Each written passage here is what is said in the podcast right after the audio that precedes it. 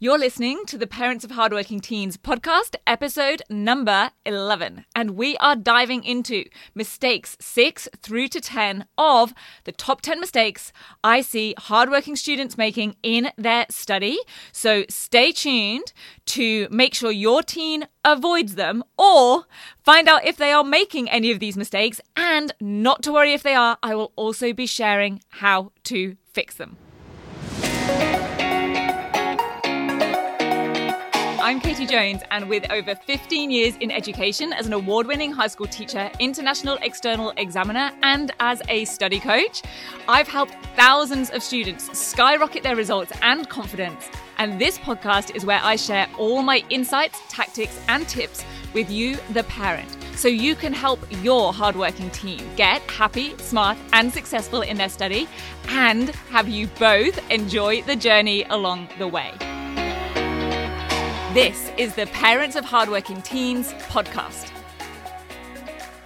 Hey VIPs, I am so happy to be here with you. Here we are for the second half of my top 10 mistakes I see students and sometimes their super supportive parents making in their study and how you and your teen can avoid them or fix them if this is happening for your teen. Now, it is not a problem if you're listening to this episode first, if you're getting mistakes 6 to 10 before 1 to 5, but do make sure that you go back and listen to episode 10 right after so that you have the full collection. Okay, let's get into mistake number 6. This is the mistake of revising passively using passive revision techniques. I'm going to spend three hours revising my business studies topic for an exam or for a test. We want to know specifically what they are doing in order to do that revision. So they need to take the information that they have and they need to transform or process it into a different form. If it's already in note form, then either yes, they could condense it and just putting it onto palm cards or flashcards is not transforming it, it's just putting it onto a different type of paper. They need to actually transform it. So it could be condensing notes, but even better, it would be taking something that is in paragraph form and turning it into something like a mind map or a flowchart or a diagram or a sketch, a visual representation.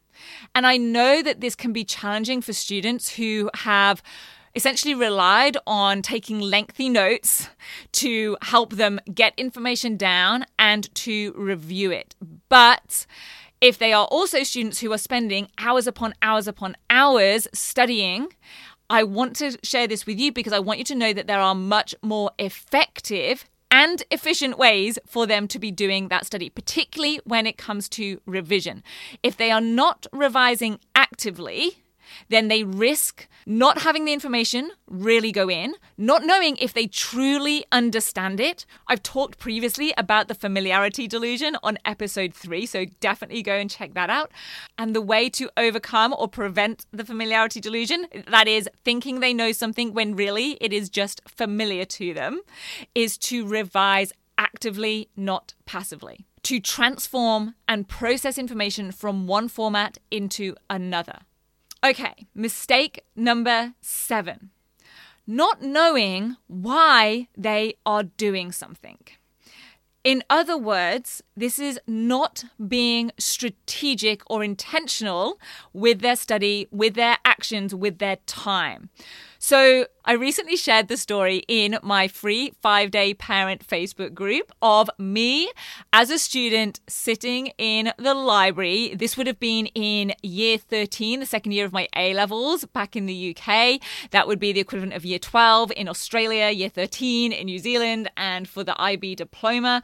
But I was there doing reading around the subject, developing some wider knowledge around the topics that I was studying. And I think that advice is so often given when students are basically already doing all of the other essentials, like they're doing their homework, they're doing their classwork, they're doing the extension tasks. But as a study coach and from a performance perspective and getting your teen maximum return on effort, I would say there are 50 other things that I would have a student doing in order to improve their exam technique, their study strategy rather than just doing extra reading. Because this was something I was doing just because I thought it would somehow help. I honestly even sat there taking all these notes on this extra case study that I was looking up even back then, I was kind of thinking to myself, like, I don't really know how this is going to help. But I just believed the advice. And so I did it because I was the hardworking student. I wanted to do everything I could to try to improve my marks and give myself the best chance of performing really well in my final exams. And so that's what I did. And I see it in students today. They say to me things like, Oh, I'm just going to go through and write notes on this. And I'm like, Okay, why? and they can't always answer me. Or I'm going to do some extra research before I get started on this assignment. And when I ask them, okay, that's fine, tell me why, like, what is the purpose of you doing this? Either they don't really know, or they'll say something like, oh, I think I'll just be better off if I've got some more info. And as we know from the knowledge plus application equals success formula, so often it is not more knowledge that is required. For me, as the student sat in the library, I had, I'd studied all of the information in terms of the topic, the syllabus that I needed. I did not need more information. I certainly didn't need information that was beyond the core syllabus. I had the case studies that matched the topics. I would have been so much better off learning and understanding and practicing and honing the six elements of exam technique, for example. But of course, back then, I didn't know them. I didn't even know that was a thing. And the same when students are doing certain tasks that maybe they have been set for homework. The teacher most likely knows what the point of that task was, but does your teen know? And I, of course, understand that there are some times where students are like, I don't know why we're doing this. This is a pointless task. Can they find can they truly find, if they really think about it, can they find the reason why they could be doing that task? If they really can't, then it's worth having a very polite and curious conversation with their teacher because there likely will be a reason that they are not aware of. And it will also help them complete that task in the most effective way. So, if they've been told to make a summary on something, then if they know the purpose of doing that, then they'll be able to choose the best way to make that summary. Is it for exam revision? Is it to get them prepared for an upcoming assignment? Whatever it is, they will be able to then complete it in the way that's going to best serve them or they'll be able to come up with a reason for doing it, come up with a way that it is going to help them, and then, of course, see the purpose of that task. And very closely tied is mistake number eight. And I have put this one in as a parent mistake. It is coming from, of course, a really well meaning place. And I think it is also coming from a place when parents aren't always sure on exactly how to train their teen in more strategic study, in exam technique, in the ways to maximize your teen's performance. And that is advising them to do more reading or wanting them to read more. Now, of course, there is nothing wrong with wanting your teen to, for example, expand their vocabulary. It's totally valid to want them to be exposed to different styles of writing. And it's all good to have them aware of the news in the world today. And I'm not saying that there isn't value in just reading for pleasure or just to expand their knowledge in general.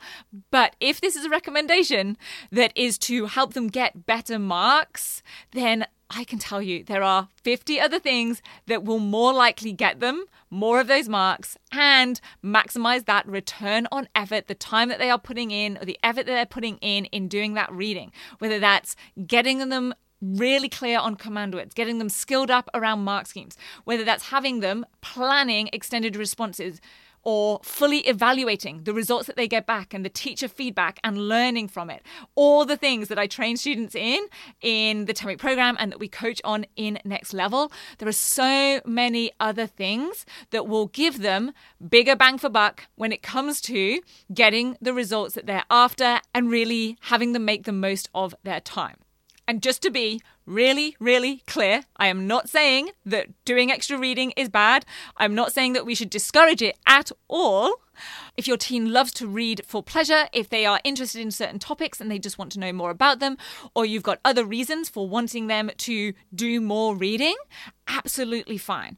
But as a strategy for increasing their results and their grades and their confidence in exams and their performance in assignments, it is not in my top 10. It's not in my top 50. It's probably not even in my top 100. So I couldn't resist. I had to put that one in. Okay, mistake number nine. Oh, this is a good one. This is trying to be creative. And this is particularly in those tasks that we think of as more creative, like coming up with a short story or a narrative or a piece of poetry or designing a product of some sort because create is a command, it is a level of cognition on Bloom's taxonomy. But here's what I know from having marked hundreds of different types of assessments, thousands upon thousands of exam papers and assignment tasks. Really, the command we should see here for these types of tasks is honestly apply. This is just a way to have your teen apply the knowledge, the techniques, the devices that they have been learning about. So let's take something like a short story, a creative piece they are not going to get an excellent mark for having some really creative, interesting storyline. Now, for some students, this is great news, and for some students, this is bad news. But what I can say is for most students, it will definitely save them time because it can take a long time to try and come up with something really unique and interesting. And although there will potentially be a criteria that is dedicated to the theme or the idea of the piece, most of the marks will be given instead to how they are able to use specific written techniques, language devices, how well they are getting in emotive vocabulary or imagery, how good their spelling, punctuation, and grammar is, how good the structure of their piece is. That will be 90% of the marks. It is not about creating a really interesting story. The story or the design or whatever it is that they are being asked to create is simply the vehicle for them to be able to show that they understand all the devices that they've been learning about and that they can use them effectively. I always remember I had a student I was coaching two or three years ago now, but this has always stuck with me. She was in year 12 and she had to write a short story in response to a stimulus. So they were given an image and they had to write a short story that was based in some way, shape, or form or had some kind of link to the photograph that was provided on the paper. And in fact, this actually ties back to mistake number two because this was a seen, a pre seen task that they then had to write a response to in exam conditions. So she had done um, lots of practice, she'd had time to come up with a storyline. And she told me that in her draft that she'd shown to her teacher, they had graded it as a B. However, when she completed the assessment as the in class exam that it was, she ended up getting a D. And this was exactly why she'd come to me. She was like, I can't understand where this has gone wrong. Like, I retold the story the way that I'd planned it, and I ended up with a D. So I went through it, and here was the issue. She had retold the story. She got the same characters, she had the same events happening, but the parts that she had missed out were the language devices. They were the imagery, the emotive vocabulary, all of the show not tell techniques and devices that students are taught to use and identify when they're studying other texts or use for themselves when they are doing their own piece of writing. It was those tiny little things the metaphor, the simile, the onomatopoeia. It was those things that she had missed out. T- what feel like tiny little details, but that's the thing that the teacher, the marker, is looking for. The story was not important. Yes, it had to tie to the stimulus, but the most important thing was that they could use the devices that go along with storytelling or high quality storytelling. And those were the things that she had missed out. And as so many students do, they mistake a piece of creative writing for needing to be creative when really it's about being able to apply the devices and techniques that they have been learning to a new situation, something that they have come up with. Okay. Final mistake, mistake number 10. And this is really an overarching mistake that covers all of the previous nine. And that is thinking that effort equals results. thinking that it is a straight line graph from zero effort means poor results to huge amounts of effort means amazing results. And as we probably all really do know deep down, that is not the case. And that is why it's so important to not be planning and studying in a way that is just around time or how many pages of notes are being written. It is not just about how much your teen is producing. I think I wrote three whole pages of notes on the extra case study I was doing in the library for my exam, doing extra reading around the subject. Literally, added nothing to my results. I could have just spent time chilling out or doing something else that would have been a lot more effective. If they are studying for four hours every evening, are they spending that time doing the things that are going to give them maximum payoff? When they're revising, are they doing it in a way that is active and means that they truly do know and understand the content and in a way that means their brain is memorizing it and will have that information flow easily from brain to paper in the exam hall? There is no straight line graph that matches effort to results. And that is both a fortunate and unfortunate fact. Unfortunate if your teen is putting in heaps and heaps of effort and is not getting the results that match that effort. But also, fortunately, when your teen learns the skills, strategies, techniques, and tools for super effective and strategic study, this is how the students that go through my training and coach with me report that they are studying less and getting better results.